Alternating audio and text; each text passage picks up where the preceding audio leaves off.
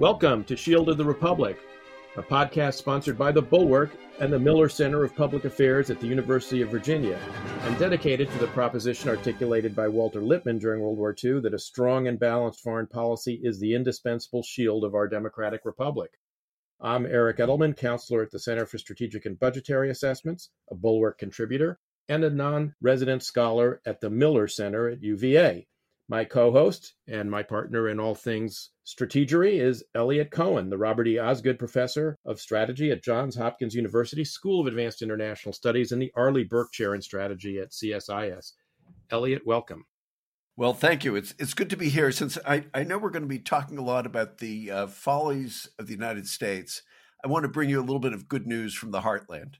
So I was uh, in Columbus, Ohio, over the weekend for a convention of about 1,300 magicians. And uh, there, waiting in line, was none other than Lance Burton. Now, if you remember, Lance Burton was probably the most famous magician in the world. He had a, an entire theater built for himself at the, the Monte Carlo result, Resort in Las Vegas. And after he finally retired, because it was just such a physically demanding thing, what does he do? Well, he goes back to his Kentucky roots and he's living as a farmer in Kentucky, helping young magicians along and tending to his 30 Angus beef cattle. So, you know, it was a, a great American reverting to being, you know, someone from the, the heartland. It was very, very encouraging. Now we can get back to the disasters of the 20th Can we start century. now? Let's start. Why don't we start the program now? so, let me introduce our special guest. I'm really pleased to have him, Robert William Kagan, whom I've known for almost 50 years now, is a renowned scholar of American foreign relations. He's a senior fellow, I think, uh, at the at the Brookings Institution. I'm not sure what your title is at Brookings, Bob. I'm working at I'm working up to senior fellow. I'm hoping to get there in a couple of years. But Bob is uh, a renowned author. He is the author of Paradise and Power, The Return of History, The World America Made, The Jungle Grows Back, and of course, Dangerous Nation, and the next volume in that series, The Ghost at the Feast America and the Collapse of World Order, 1900 to 1941. Bob, welcome to the Shield of the Republic. We're really glad to have you. Well, it's great to be here. It's great to be with old friends. It's great to talk to you both.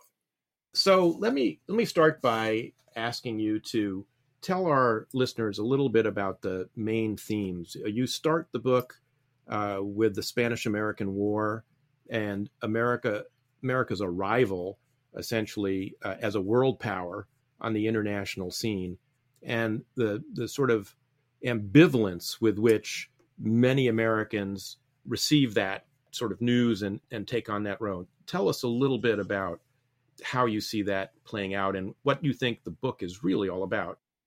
Well, I, one of the things that I discovered in the uh, as I was researching, especially that that early period where uh, of the the Spanish American War and its aftermath, and and a, and a journalist writing at the time said, uh, for Americans, world power had not been on the menu, and I think that it's true that when we we talk about America as a world power, I, I assume what we mean by that is a power that is in fact taking part in world affairs uh, and has certain ambitions in the world.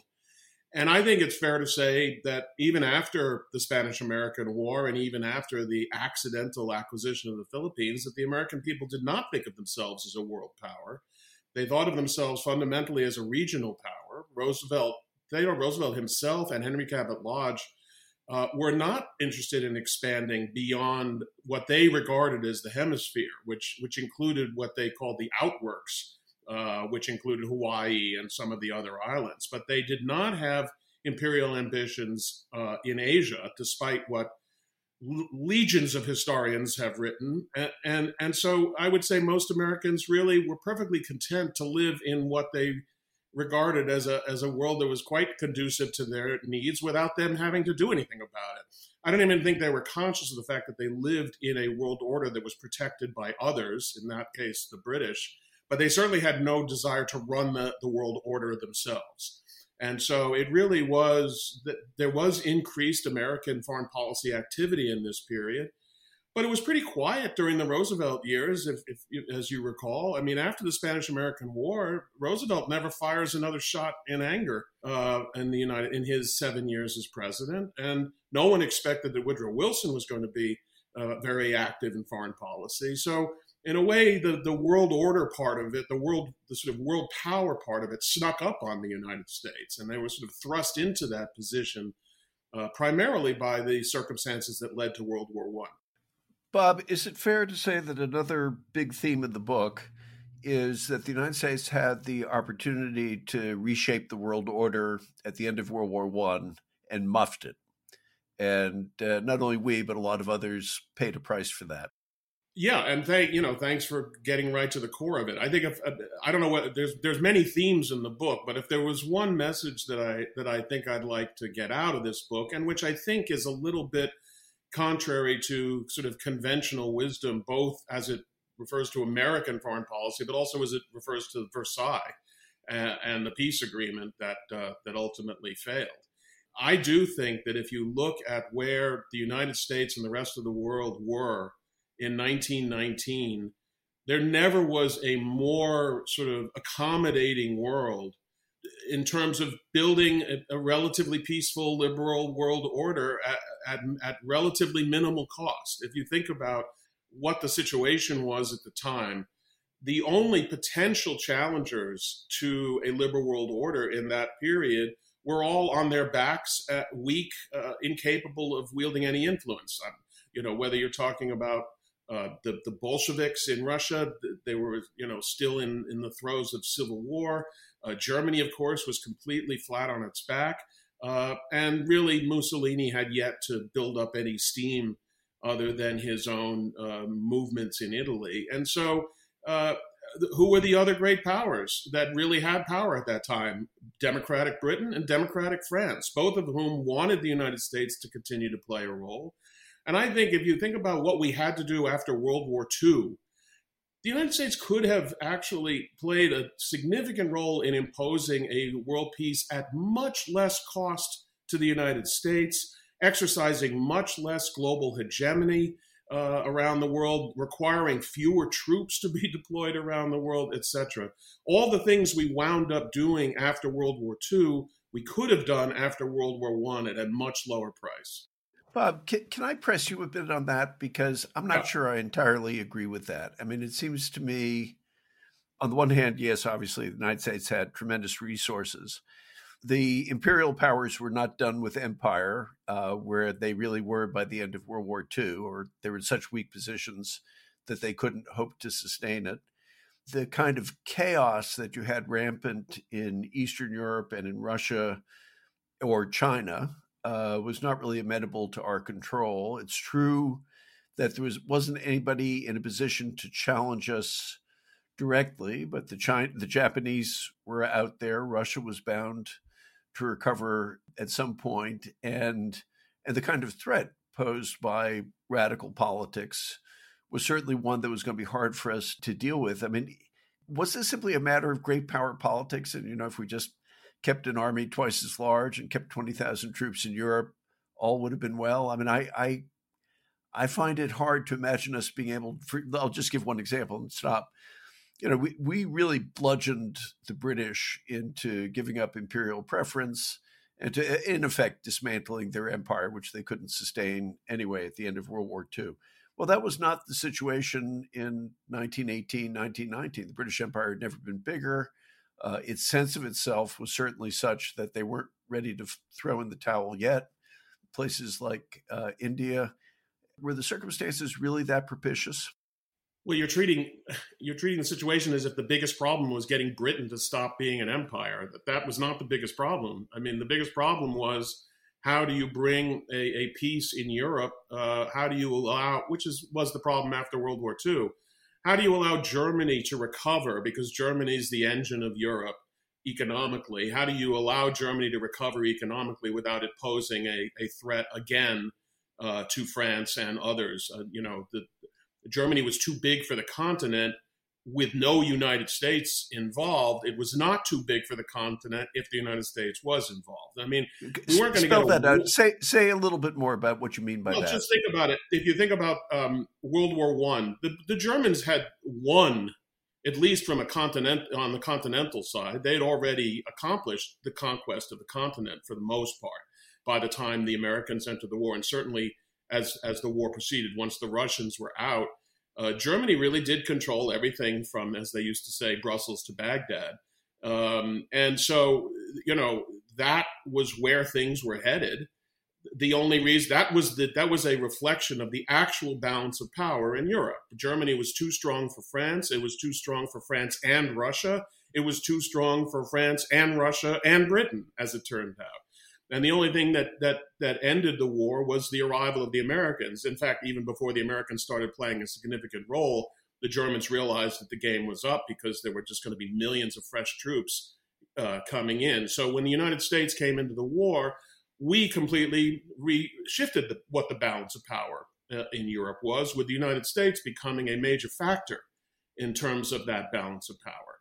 Now, what did we do immediately? We pulled that back out so we create, when people talk about what was wrong with Versailles, what was wrong with Versailles is that the Americans didn't play the role that was envisioned for the United States. Versailles could never work without the United States because it required this balance of power. So once the United States pulled out, we were back to where things were, which is that as long as Germany was able to restore itself, it was once again going to be too strong for the rest of the continent and the, which is what which is what we learned after World War II. So the only way we've been able there's peace in Europe is because the United States stayed in Europe and allowed Germany to both uh, become wealthy when it was the Western Germany and then to unify ultimately uh, in a way that was non-threatening.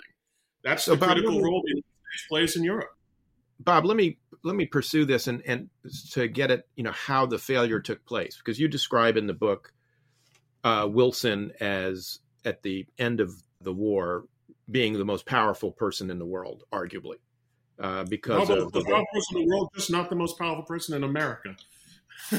ah, you're getting at precise. You're getting at precisely the point that I, I wanted to get at, um, yeah. because one of the one of the things I think is terrific about your book is the degree to which all of the uh, discussions of strategy and policy are uh, really embedded in the domestic political side of the United States you're not the first historian, obviously, to do that, but it's one of the most uh, thorough interweavings of the domestic politics with the uh, international politics that I've that I've seen, and I applaud you for it. But you describe Wilson as arguably the most powerful person in the world, yet uh, at Versailles he's not able to get his way uh, with everything he wants uh, among the big four, even. And then, of course, he's not able to sell the peace at home and explain that for our listeners. Why why wasn't he able to get what he wanted, given the relative power of the United States, the fact that the United States had become the world's greatest creditor power after he moved from being a debtor nation to the world's biggest creditor, and we had millions of men under arms at that point. You know what made it impossible for him to convert the you know the potential of power into actual power well, I'm not. I'm not actually sure what it is you are referring to when you say that. There were things that Wilson lost on at at uh, at Paris. One was Shantung, for instance. The the the Japanese wanted to hold on to it and not give it back to the Chinese, which everybody regarded as vaguely outrageous. But nevertheless, uh, Wilson wanted Japan to, you know, be part of the League of Nations, so he gave in on that question. There were disputes, obviously, about ter- you know which territory was going to go to Germany and which was going to go to other countries. Uh, there were a lot of there were compromises going on. But uh, if you think about what the main the main problem at Versailles was the Franco-German relationship, right? The French wanted to dismember Germany. They wanted Germany basically to cease to exist. They wanted the Rhineland to be part of France, or at the very least, be independent and under French control, control, etc. And both the British and the Americans thought it would have been a disaster to, to just try to do away with Germany because it would have created the desire for revenge that they were worried about. Um, and also, they wanted, again, uh, especially the British and the Americans were very conscious of this, but they wanted the German market back. They wanted the German economy back. So Wilson had to find a way to get the French to accept an agreement that provided them some security without dismembering Germany. And he accomplished that. You know, that is what the treaty accomplished. It, it, it, it has set up the, the situation in the Rhineland where you had foreign powers occupying the Rhineland, which in guaranteed, uh, as long as those foreign forces were there, it guaranteed French security. Um, and and then there were questions, you know, about reparations and, and such, which were going to be dealt with later. And the problem was that um, when the United States uh, voted against, when the Congress voted against the League, and the United States did not take part in either the League or the treaty, it was unable to fulfill the critical role that it was going to play uh, under those circumstances. And one of the most critical roles was as chairman of the Reparations Commission, because I mean, we haven't gotten into this, but uh, the role of the United States with regard to the war debts, the debts owed by Britain and France and some other countries to the United States, on the one hand, and the German reparations question on the other, the United States basically drove that both by absentia and by refusing to negotiate the war debts and really created a disastrous crisis in Europe, which led to the French invasion of Germany in 1923, the French invasion of the Ruhr to collect what they regarded as their reparations payment, which sent Germany into the economic tailspin and the hyperinflation and created a hatred in Germany that, that the Germans never got over and basically uh, fueled Hitler's rise. I mean, nobody thinks about those events in the 1920s, but it was in the 1920s that everything was lost, in my view. And that's one of the things that I think I'm. This, I mean, we're, we can continue discussing this, but one of the main points I'm trying to make in the book, and I think this is true in general about foreign policy, is that by the time you get to the 30s, everything is already messed up. It's not what happens in the 30s that's a disaster, of course, although, of course, that is a disaster, but it's how did you get to the 30s? And the way you got to the 30s was by being irresponsible in the 20s. And so, I do want to address Eliot's points. I don't know if you want me to go continue sure. or you want to move on with another question. No, I mean, no, no, no. Go ahead. One of, the, one of the interesting things about the period, you mentioned Japan. The Japanese after World War One really felt that it was an American liberal world. And they actually, as, as the Japanese are wont to do, they adjusted themselves to what they regarded as the prevailing current. So if you look at Japan in the early 20s, at least from 1920 to then to like 1925 or 26, Japan was moving in a very liberal direction and include and also in a non-militaristic uh, direction. You had you had a civilian leader, I think, for the first time perhaps in Japan, but in any case, uh, you it, it was a it was a rarity, and you had the military's defense budget being cut. So it really was a pretty, as I say, it was a pretty permissive environment the Russians were they were out of Europe. I mean, once they were defeated, uh, you know, by Polish forces on the outskirts of Warsaw, they were done, you know, making revolution in Europe. They were on their backs. Germany was obviously on its back. When you get to the questions of the empire, you know, I didn't know that it was our goal in, in life to undo the British and French empires. Well, I'm, hold, I'm, hold on a second, Bob. That's I'm not what I said. Of it, but the treaty was not a failure because we Bob, didn't Bob, undo the British Empire. Hey, uh, Bob, you're distorting what I said. The, oh, okay. the question is whether the United States had the ability to impose a, the kind of order that it could it impose in, in 1945 after Germany had been devastated, totally disarmed, occupied, and was going to be reconstructed by us, ditto Japan. And what I'm trying to say is that I don't, I, I mean, I take some of your argument, but I think you're pushing it very far. It's very clear, for example, the Germans did not accept the outcome of World War One, period. Now, they particularly did not accept it in the East. And that's why somebody like uh, Gustav Stresemann is very, very careful not to be okay with Germany's borders in the East. And he makes it clear that they're open to revising them. And I, I have to say, I also find it very hard to understand.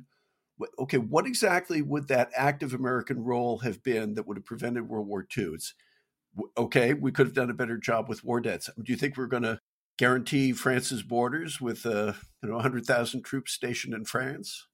I know, Eliot. I mean, keep... I, I, actually go into this in great detail in the book, specifically talking about what not only this is not me talking in retrospect either. This is not you know 2020 hindsight there were significant and important officials in Europe, American officials, the U.S. ambassador to Germany, for instance, whose name was Alanson Houghton. He was part of the Corning Glass.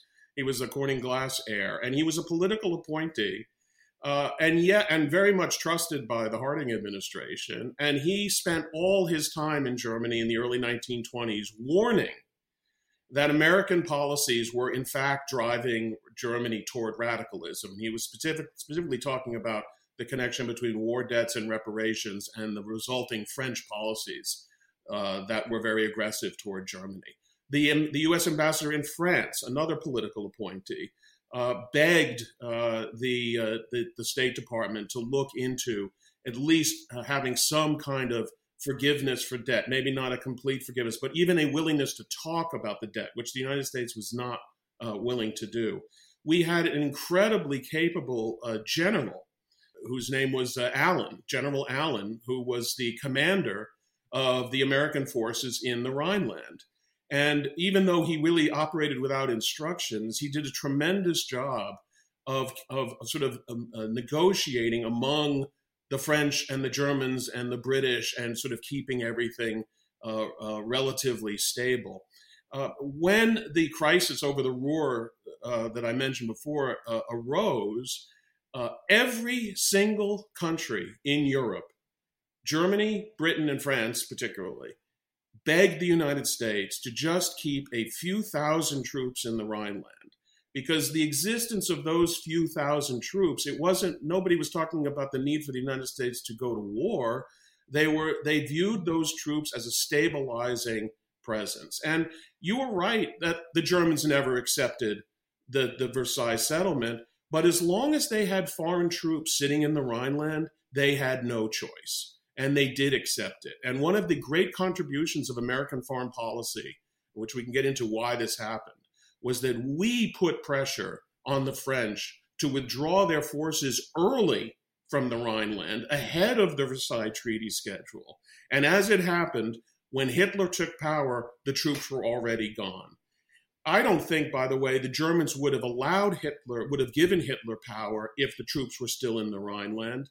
And I'm certainly confident that Hitler himself would have had a much more difficult time if he had been deal if he had come to power and there were still American, French, and British troops still sitting in the Rhineland as it was as they were supposed to under the Versailles Agreement. And so Bob, is, is, is, it could actually have been done at a very low very low cost to ourselves. And, you know, and then you get into the question of whether we, you know, there was no way in the world that we were ever actually going to do that. And we can have that argument that because I think that becomes a political issue in the United States as much as anything else. I, I mean, okay, I, I, think we'll uh, we, we, should move on to something else. I I'll, I guess I'll just stake out my position, which is, you know, although I certainly agree with you, you know, there's a lot more the United States could have done. The war debts thing was a particularly stupid policy it probably would have been a good idea to try to maintain uh, some sort of American military presence in Europe. I, I think it just isn't. It seems to me there's something of a danger in assuming that the only agency in this uh, situation is American, and that the only variable that really matters is what the United States does, as opposed to all the stuff that's churning on in German society, throughout Eastern Europe, and and elsewhere and that if you know only the United States pulls the right levers, everything's good. And I guess I'm part of my problem is I'm not entirely convinced by that. But let's let's move on. Eric, over to you.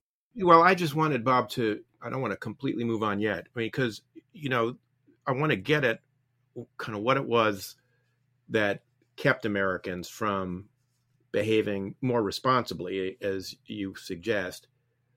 Part of it is you know we we've rewritten the history to say oh there was you know this you know united states went completely isolationist in the 20s and 30s but we're very active diplomatically in the 20s now part of it is because we're solving problems we created right that you're adverting to the absence from the uh, reparations commission the refusal to reschedule the debt i mean uh, or to forgive the debt. I mean uh, coolidge says president says they hired the money didn't they? So we insist that the debts be repaid, which forces the Brits and the French to insist on the reparations because they can't repay the debts without the reparations. So we get, and then after the crisis breaks out, it's American bankers essentially and diplomats who solve the problem at least temporarily with the Dawes plan and the Young plan. And I I think it's important to remember how vital that was. I mean, Dawes, you know, uh, is it's really young, I guess, who puts the plan together, but it's in Dawes's name, and then he ends up being the vice president.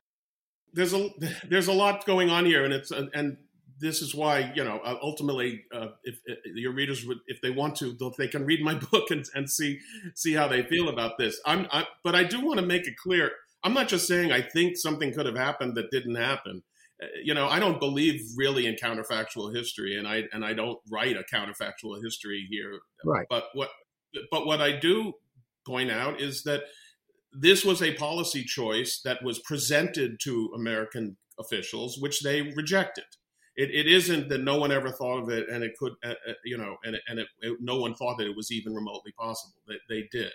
And, and Eliot, I just have to say, it isn't enough to say Germany was a mess. I, I go into great detail about exactly in what way Germany was a mess and exactly in what way out, you know, there's no such thing as, especially Germany at this time, as there are things going on in Germany and then there are the things that the rest of the world is doing.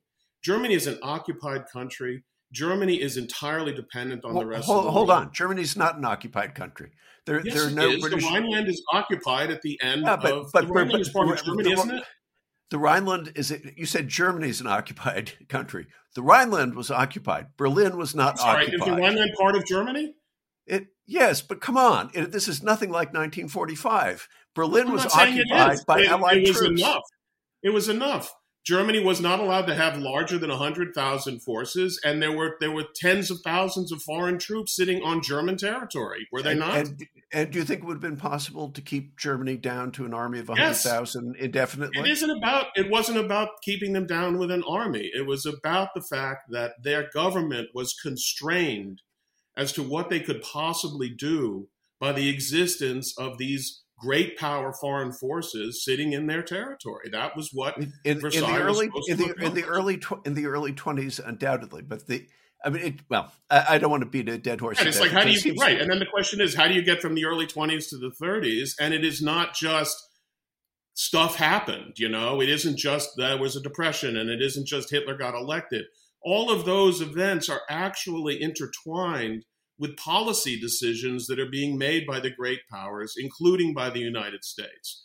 And you know, let's talk about the Dawes Plan because Eric, I'm sure you're referring to there is this this this school of thought about the 1920s has grown up in the American Academy, and my, our dear friend Mel Leffler is one of the is one of the proponents of the idea that Americans were not doing nothing in the 1920s. They were very active diplomatically, and they you know they came up with the Kellogg-Briand Pact, which is also not really true, um, and they were involved in all this economic diplomacy. The economic diplomacy was a failure. The Dawes Plan was a failure. All the Dawes Plan did if you really think about it, and this is what Keynes wrote at the time, Keynes was complaining about the Dawes Plan, not because he didn't want to help Germany, he certainly did. But all the Dawes Plan did was take private loans from American citizens, private bankers, send them to Germany so that Germany could then pay them in the form of reparations, so that Right. the reparations could then go to Ger- Britain and France, so that Britain and France could pay the United States. It did Right. not, in fact, lead to an improvement in the German economy because it didn't lead to greater investment, greater exports, greater anything. It just was a way to keep money flowing so that the reparations payments could keep flowing. That was not of any benefit. It was an entirely selfish activity on the part of the United States. Um, and it also, in the process, one of the great mistakes, one of the great tragedies of the Dawes Plan is it was not U.S. government policy. The Dawes Plan was shaped by bankers for bankers. And in order to get bankers to lend money to Germany, you had to do a few things to guarantee that to their loans. And one of those things you had to guarantee was that France was never going to attack Germany again. So the Right. minute that you said that France was never going to attack Germany again, that blew up the entire security apparatus set up by Versailles, right? The Americans undid Versailles. Not only did they not participate in it, but through their economic manip- manipulations, they also undid it as, as any kind of force to contain German power. So I don't know what would have happened. I'm not saying that if you get everything right, then then the world is perfect. There obviously would have been all kinds of other kinds of crises, and I'm sure that would have happened. But I just want to be clear: we're not talking about saying we're 100,000 troops enough to keep Germany down. Germany would not have gotten to where it got to if we had if we had conducted we and the French and the British conducted a more intelligent policy. It seems to me.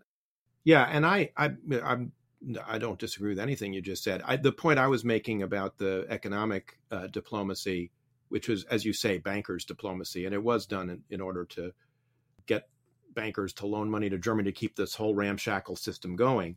But I guess the point I was making was, or trying to make, was that it was this persistent refusal of the United States to undertake any kind of political commitment or any kind of military commitment to the security of Europe that undermined the whole situation. And so this goes to the uh, one of the themes I you know found in the book, which is this the persistence of ideology as an influence on American policy. You know, and and part of that ideology was we don't take on political obligations. And part of what is fascinating to me about your book is how we get from that point to FDR in 19 41 and, and how we get to the point where Americans become persuaded that whether they want to or not, they have to undertake a more active role and more, you know, and a more political and military role in the security of, of Europe and and ultimately Asia as well.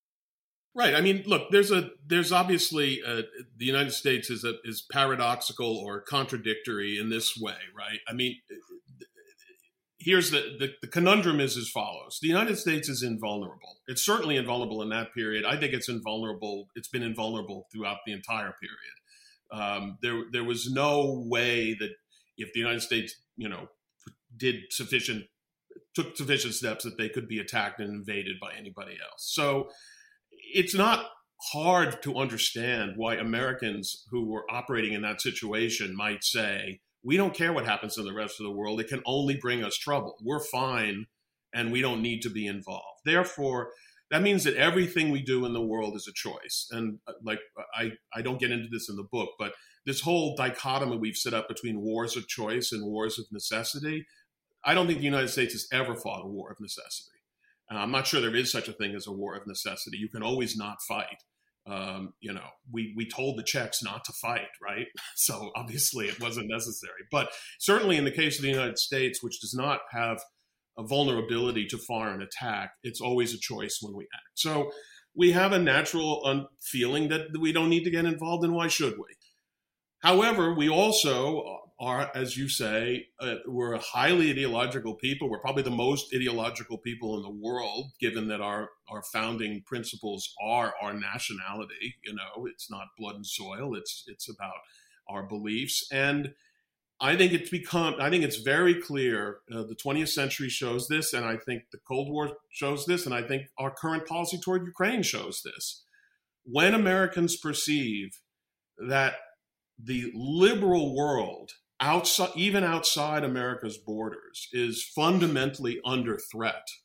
Uh, they are unwilling to tolerate uh, the toppling of liberalism as the as as the hegemonic force in the world, and I, that's the way I would put it too, because it's not America's hegemony they're interested in; it's liberal hegemony they're interested in. Um, and so, why did we get involved in World War One? Ultimately, because Germany was an autocratic militaristic regime that was hostile to liberalism, overtly hostile to liberalism. What, same thing in, in World War II. And one of the things, if you had said, asked me what are the themes of this book, one of the things that I, I, I discovered is that if you ask me what was the turning point for American for the American public as to when they decided they really needed to start doing something about what was going on in Europe, it was Kristallnacht it wasn't even Munich. Uh, people had mixed feelings about Munich, but but Kristallnacht really shocked the sensibilities of Americans, and uh, really, in the same way that the Lusitania sinking colored Americans' attitudes towards Germany for the next few years. It didn't lead immediately to war, but it definitely was the background behind the decision to go to war. Uh, similarly, Germany's behavior, believe it or not, toward the Jews uh, was so outrageous to at least a majority of Americans, not all Americans, because one of the was one of the consequences of Kristallnacht in 1938 is a rise in anti-Semitism in the United States. Uh, but nevertheless, the sort of outrage at that, I think, set the set the stage for what Roosevelt would later do, which is sort of gradually get the United States more and more involved. You know, the Holocaust Museum had a very interesting exhibit on Kristallnacht. Uh, which they crowdsourced to a bunch of high school students around the country. Just what did your hometown newspaper cover about it? Turns out there was an enormous amount of coverage across the country. Uh, which and I must say, when I saw that exhibit, I was I was quite surprised. I did that's not what I would have expected. You know, eh, Bob, in, in your book, you say something which I think is really at the core of the conversation. I wanted to read it and get you to riff a bit on it. It's uh, bottom of page three thirty seven. You're talking about the Kellogg Briand Pact which I agree was stupid. And then uh, you say the following This powerful, almost religious conviction, however, tended to blind Americans to the underlying realities of power that had produced the world they considered the triumph of liberal principles. They did not realize that if the world seemed to be moving in a liberal direction, it was because liberal powers had held a near monopoly of power since the end of the war, and this state of affairs was coming to an end and that you know not just in this book but i think in other things you've written that seems to me to be sort of a central theme of your thinking about american foreign policy. I was wondering if you could just expand on it if you want to make it relevant to the world that we're in today. You know you've said we're an ideological nation so perhaps we tend to overvalue the impact of ideology on its own. Just talk a bit about that. Well, yeah, I mean, you know, we because we're children of the Enlightenment, we have a kind of built-in prejudice in favor of the idea of progress, um, the idea that you know human beings are sort of uh, as as they learn more, as knowledge expands, as science uh, learns more, uh, Amer- then human beings get better. And this you can read this today in people like Steven Pinker.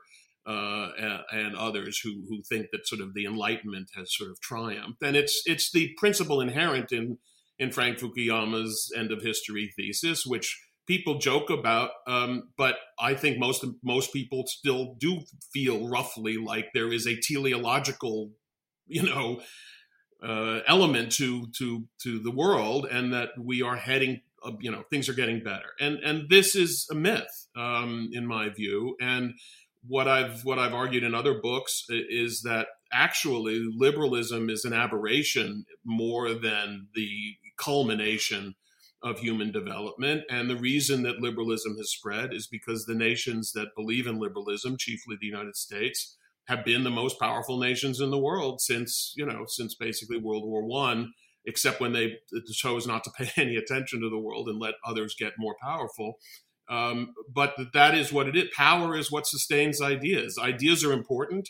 Ideas are what people, by the way, I believe that ultimately we have a misguided understanding of what interests are because we think in terms of interest only in terms of material terms in terms of security and economics etc whereas it's clear that not only for the united states but for all countries at all times in history uh, people have been willing to fight and die for beliefs. They've been willing to to uh, uh, undo their own security or damage their own security in the interest of whatever it is that they're believing or whatever they think ought to be. And so the United States gets singled out for being, uh, you know, a crusader in this in this regard. But my view is that every we're in a constant ideological struggle. We we thought ideology meant communism, and then after communism, there was no more ideology. But it the oldest ideological dispute is between absolutism and liberalism, at least as far as we're concerned, which goes back a couple of hundred years. It's the oldest for us, anyway. And, and, that dispute has continued. I think that, and we're still fighting that dispute. And so, which gets us to today, when we see someone like Putin it, attacking a country that wants to be part of the liberal world like Ukraine, we do see that, and Putin is a you know representative of a major power with a with a nuclear force and at least theoretical military potential. That's when we start getting nervous. Long before there is any actual threat to America's physical security, you know, the loss of Ukraine is not going to affect American security. And yet, Americans are clearly willing they don't say this, but they are willing to risk war uh, in order to help the Ukrainians because they are, in fact, uh, uh, representative of the idea that Americans are willing to to expend money and, and even fight for to to ensure that that liberal idea is not destroyed. Bob, I want to kind of carry this thread forward in kind of in two ways. One, you uh, have now, in the last few minutes of our conversation, you've talked about the Lusitania and Kristallnacht and how that shaped American opinion and the ideological underpinnings of that. And I, I, think you make a very powerful case in everything you've written that we've always, as a nation, had these ideological predispositions that have shaped the way we see the world. A lot of critics say, "Oh, look, this framing of you know American foreign policy as democracy versus autocracy, it's oversimplified." You know, it doesn't take into account that sometimes our allies are not democratic, Kingdom of Saudi Arabia, Egypt, etc. But you make that point very profoundly that it's not just you talk about World War II, it's not a threat to our physical security, it's the moral and ideological considerations that ultimately drive us in what kind of world are we content to live in if we don't do this. And then the, the second piece of it I'd like you to get into is you talk about the fact that, it, and this is also in the excerpt of your book that the Washington Post published that Americans, 70% of Americans did not want to go to war before World War II, but 70% of them wanted to do whatever it took to stop Hitler. It's a little bit because you've raised the Ukraine framing, it's a little bit like that, I think, today, right? Americans want to stop Putin. They don't want him to succeed. But as President Biden has said, they don't want World War III and a nuclear war either. So how does that all end up uh, squaring itself up in in American historical perspective?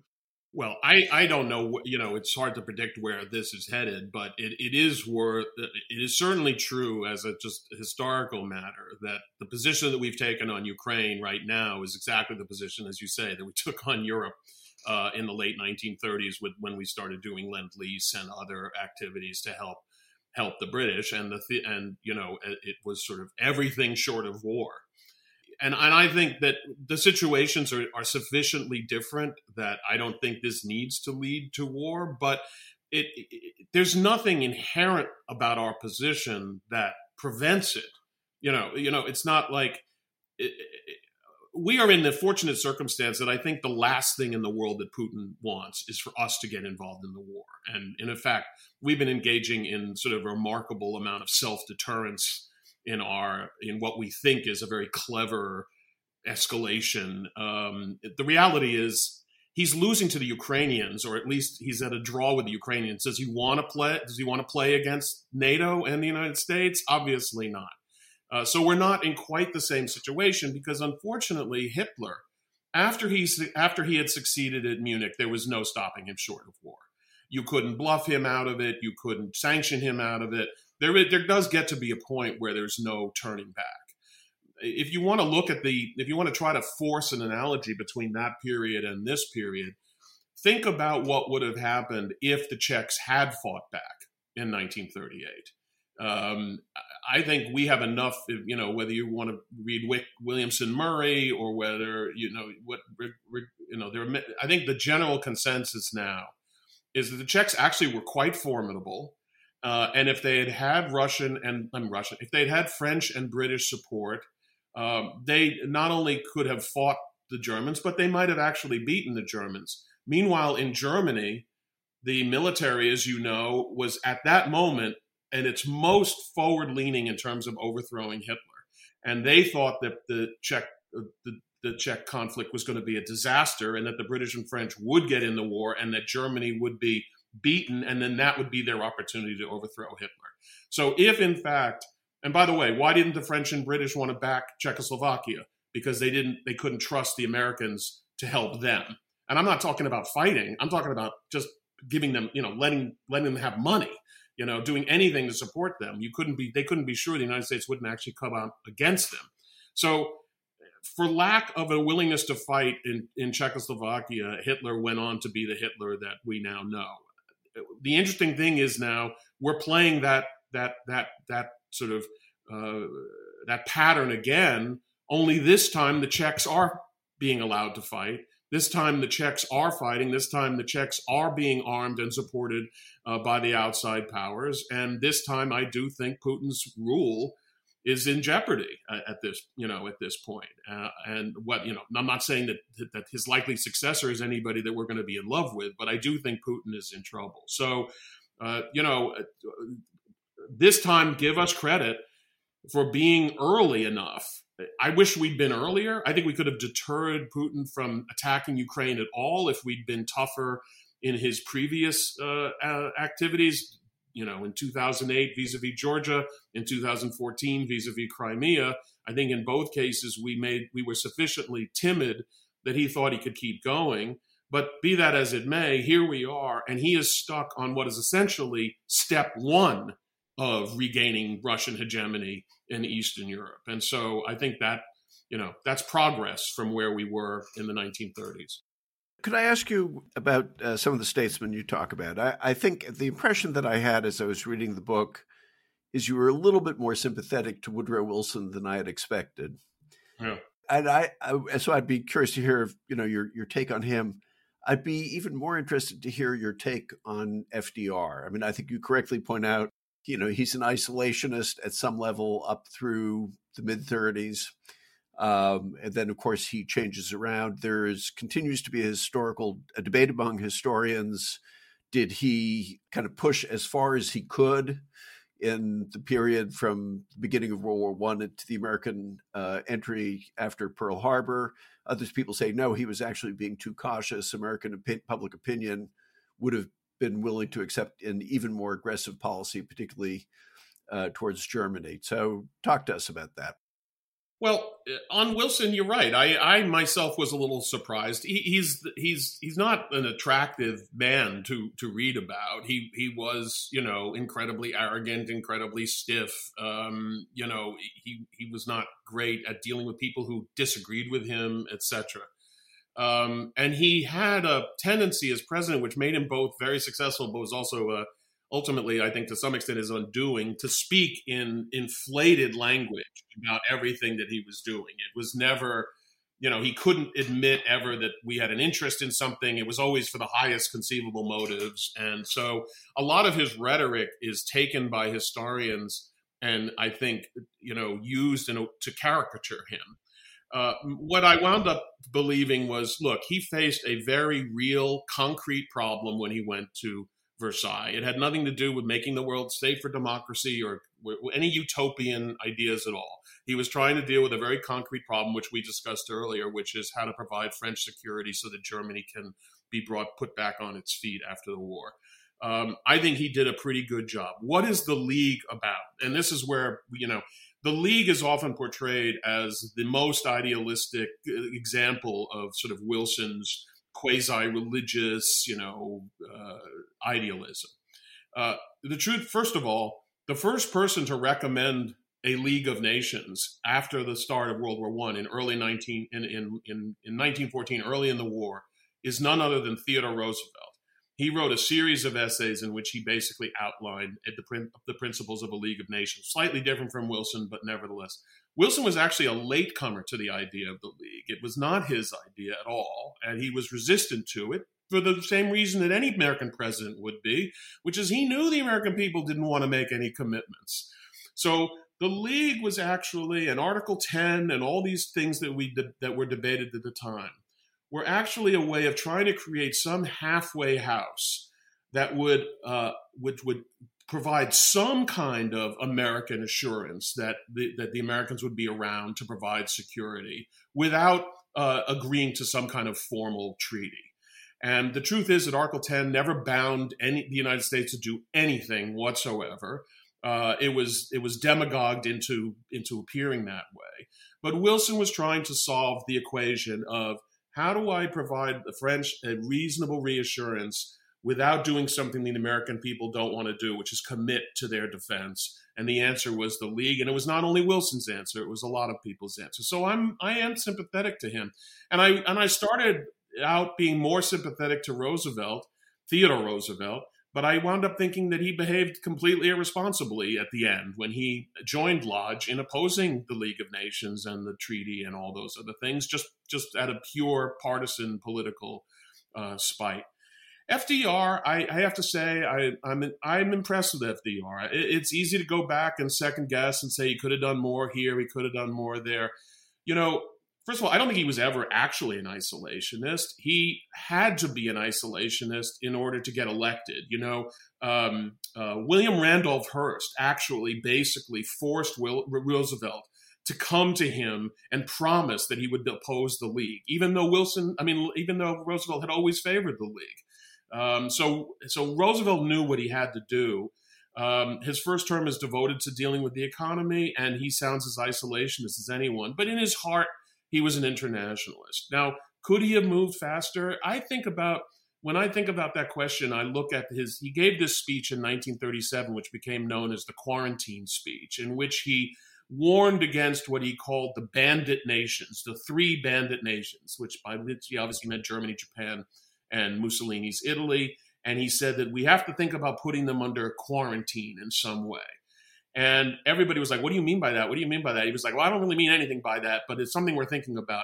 He got murdered for giving that speech. Uh, you know, m- members of Congress threatened to, you know, uh, impeach him over violations of the Neutrality Act, et cetera, et cetera, et cetera. And he made this comment to one of his um, to one of his advisors. He said, "It's it's frightening. It's I'm paraphrasing. It's frightening to lead when no one is following you." And so I think he periodically did try to jump start American opinion. He definitely was trying to move Americans off of their isolationism. But I don't know that I would second guess someone who probably was the shrewdest political operator in the history of American politics and tell him that he didn't know what he should be doing vis-a-vis the American public. So, you know, we do we wish he'd gone further? Henry Stimson spent all his time saying to him, "Walk faster, Mr. President, faster, Mr. President," you know. But Roosevelt was very, you know, and I think this is true of all presidents. They don't want to depart from the what they regard as the dead center of American public opinion. This was true of Wilson. It was true of Roosevelt. I think it's true of Biden today. Uh, you have to be very careful as president not to get too far out in front of the people. I mean, I think FDR to me was always a, a, Wilsonian, right? He was Assistant Secretary of the Navy under Wilson. He's actually the Democratic vice presidential nominee in 1920 when the Democrats are essentially running on, you know, Wilsonianism without Wilson because he's right. crippled and can't right. can't run. But I guess the question I have for you, and particularly the comments you made about Wilson's rhetoric. By the way, I thought it was fascinating in the book. You talk about how deep Wilson's antipathy to the Bolsheviks was, which I don't think anybody really would dispute. But you talk about he really was not a man of the left, which you know would be news for a, a large part of the current American right that thinks that Woodrow Wilson is the author of everything evil that's happened in the United States in the last eight, 80 years because he created the administrative state or something. Uh, and he was a quote progressive and woke, whatever. But my question really is how much scope do you think presidents have to shape public opinion on these issues as opposed to simply uh, follow it or, or, trend to the center of it? I mean, uh, the reason I ask the question is Wilson's inflated rhetoric gets criticized. So does Truman's in 1947. And I have a sense, given you know what you say about you know the large mass of American people not wanting to get involved, not wanting to do these things, that it sometimes takes that kind of rhetoric to actually mobilize political action in the very messy democracy that you describe in in both this book and and in Dangerous Nation. Yeah, I don't know. It's a very interesting question, Eric, and it's a good question. I guess my my initial inclination is to say don't overstate the degree to which a president can move public opinion by just giving speeches. I think that what one thing that a president can do is take a, an existing feeling and reifying it. You know, I, I feel like that's what Reagan did. I don't think Reagan persuaded Americans that they needed to, you know, reverse the decline in American power. I think they elected him because that's what they wanted to do. But I think he put things in such a way that you know, he packaged the idea in such a way that people could say, yes, that's what we want to do, you know. And I think that a president can play that role. If you really ask what Roosevelt did that pushed things along, it was the things he did more than the things he said, right? I mean, and some of the things he did I think the American people only had the vaguest sense of its significance. You know, he had a way of always downplaying what what what he's what he was doing. So you know, you remember the sort of garden hose analogy about lend lease. You know, he made it nice. You know, if you lend your neighbor a garden hose, well, of course, he was doing a lot more than lending the neighbor a garden hose. And so, a lot of this homely rhetoric he used was a way of kind of easing people into what was in fact pretty serious. Now, sometimes Roosevelt gets accused of sort of hiding the ball and not letting Americans know that he was leading them essentially toward war with Germany. I don't think that's true. I think he was pretty honest about the that he was open that this was you know risky behavior, but he but he thought it was absolutely necessary. But you know, if you look at what he does beginning with uh, you know beginning in 1939 and on i mean he basically puts the united states into the war which is why you know we haven't gotten to this but the sort of the puzzle of why did hitler declare war uh, on december 11th and, and after the Jap- after the attack on pearl harbor he didn't have to do that from his point of view the United States and Germany were already practically at war. I, I don't think he thought it was actually that big a step from where they already were because Roosevelt already had the U.S. Navy effectively taking part in the Atlantic War. So uh, that's that's what I think he led mostly by getting by getting things done. And, and by the way, and I'll just end on this. It was incredibly helpful to Roosevelt as opposed if you contrast Roosevelt Franklin Roosevelt's situation with Woodrow Wilson's. Woodrow Wilson operated with a after 1918 with a Republican controlled Congress, a Republican controlled Senate we know how hard it is to get anything done when the opposition party is there, regardless of what the issue is. Roosevelt had an overwhelming majority of Democratic control of Congress. I mean, the, the, the numbers were incredibly lopsided. It wasn't even close through most of the you know the Republicans were really in dire condition at that time. So he was in complete control of the legislative situation, uh, which certainly made it easier for him to just, as I say, just do. Th- he could get things done which made a difference. We're running short on time, so I want to give Eliot the last word here before we wrap up. Well, we could go on for hours on these subjects, Bob. You've been really generous. I wouldn't mind. we, we, we easily could. So, um, Bob, in the book, obviously you talk about presidents and a couple of key statesmen, people like Elihu Root. And, uh, you know, as I think about this conversation, here you have three of us who I suppose could be uh, identified as members of a the foreign policy elite. This is the period which where you see the formation, uh, the beginning of the formation of the elite, the foundation of things like the Council on Foreign Relations. You know, way some people would uh, point back to the inquiry, the this collection of experts that Woodrow Wilson brings with him to Versailles. Uh, how important was that, or was it not important at all? The the the fact that during this period you're beginning to get some segment of mainly American business legal elites, to some extent academic elites, who are internationalist, who are uh, very much focused on American foreign policy, who by and large want a more activist American foreign policy. Was that important, or was it really just in the end a kind of a recruiting pool for staffing senior administration positions going forward? You know, it, it the the role of elites and intellectuals in the setting of policy in general is a very interesting subject. I, I, must say that from my where I look at it in this period, I would say that the intellectuals were like fleas on the back of an elephant. They were not setting the direction; they were following as much as anything. And the and the reason I say that is because if you look at the different intellectuals throughout this period, and I know you'll be shocked to hear this they swung wildly back and forth between what they claimed their views were. So you had, for instance, a whole raft of liberal intellectuals who were completely gung ho about World War One. Uh, they, you know, people like Walter Lippmann and Reinhold Niebuhr and others like that, and a, and a whole host of others, John Dewey, etc. All of whom were very enthusiastic. And then, of course, everybody decided to be disillusioned for reasons that I, to this day, don't fully understand Uh, at which point they all decided it was a terrible disaster. And then they did this funny thing, which I love, which is they they basically after being the great cheerleaders for the war, they turned around and said, "Well, who was in, who was in favor? Who got us into this war?" You know, so so we need an investigation uh, to find out who got us into this war that we supported. Um, and so and and by the way, when interesting point that to make. Yes, it was true that there were internationalist institutions growing up in this period, largely to sort of hold the flag up for the League of Nations. There was a lot of, you know, Wilsonianism organizing. But if you ask me what was new, it was in fact the arrival of people who regarded themselves as, as I think we do, as professional foreign policy strategists, experts, etc. This was really the you know this was pretty much the birth of what would become realist theory occurred in this period. And the interesting thing about those elites, they were against the war the, the the really smart people around the country, you know, the the Times military affairs correspondent, people like um, uh, who was the Yale Spykman, uh, Nicholas Spykman, who was sort of the founder of classical realism at Yale at, at that time. They were all like, "We're good. We got two oceans.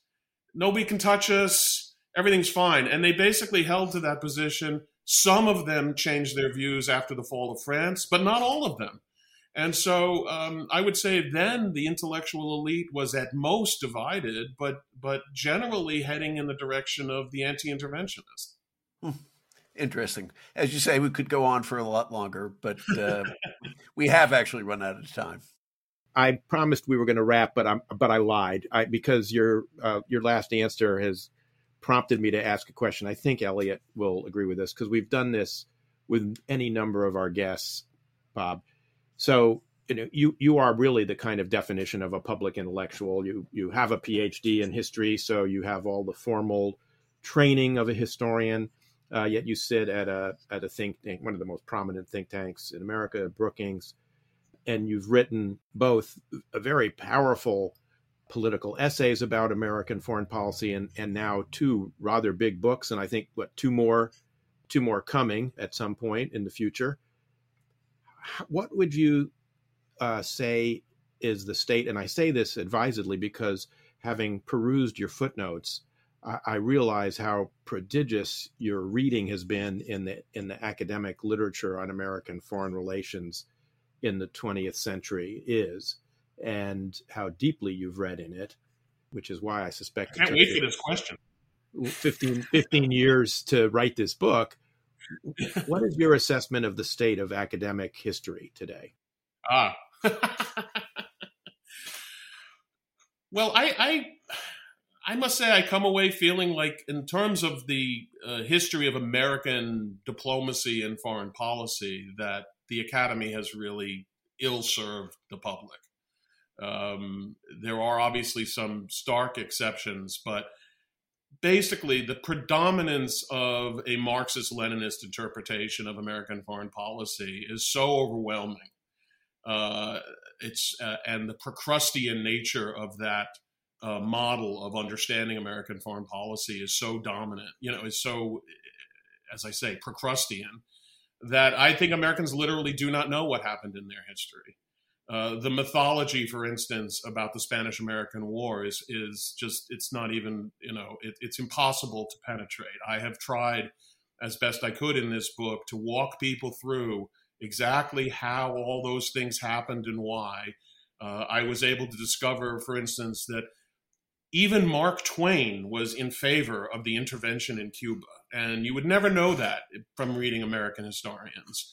Um, American historians have bought a myth about what Theodore Roosevelt did and, or did not do with regard to uh, the Philippines, for instance, that they has later was later disproven, but it doesn't stop them from categorizing Roosevelt as the sort of guy who got us into the Spanish-American War, which is not true. Um, and this is true everywhere. Again, why why is there this myth, in my view, about American diplomacy, American the effectiveness of American diplomacy in the 1920s? It's because the the those who argue for this basic economic economic determination uh, explanation of American foreign policy can't say that it wasn't happening in the 1920s too. So they have to say, yeah, the United States, as always, was searching for open markets, and that's what its foreign policy always is. And And, and the result is not just that they're wrong, but as I say, that Americans therefore do not understand their own history.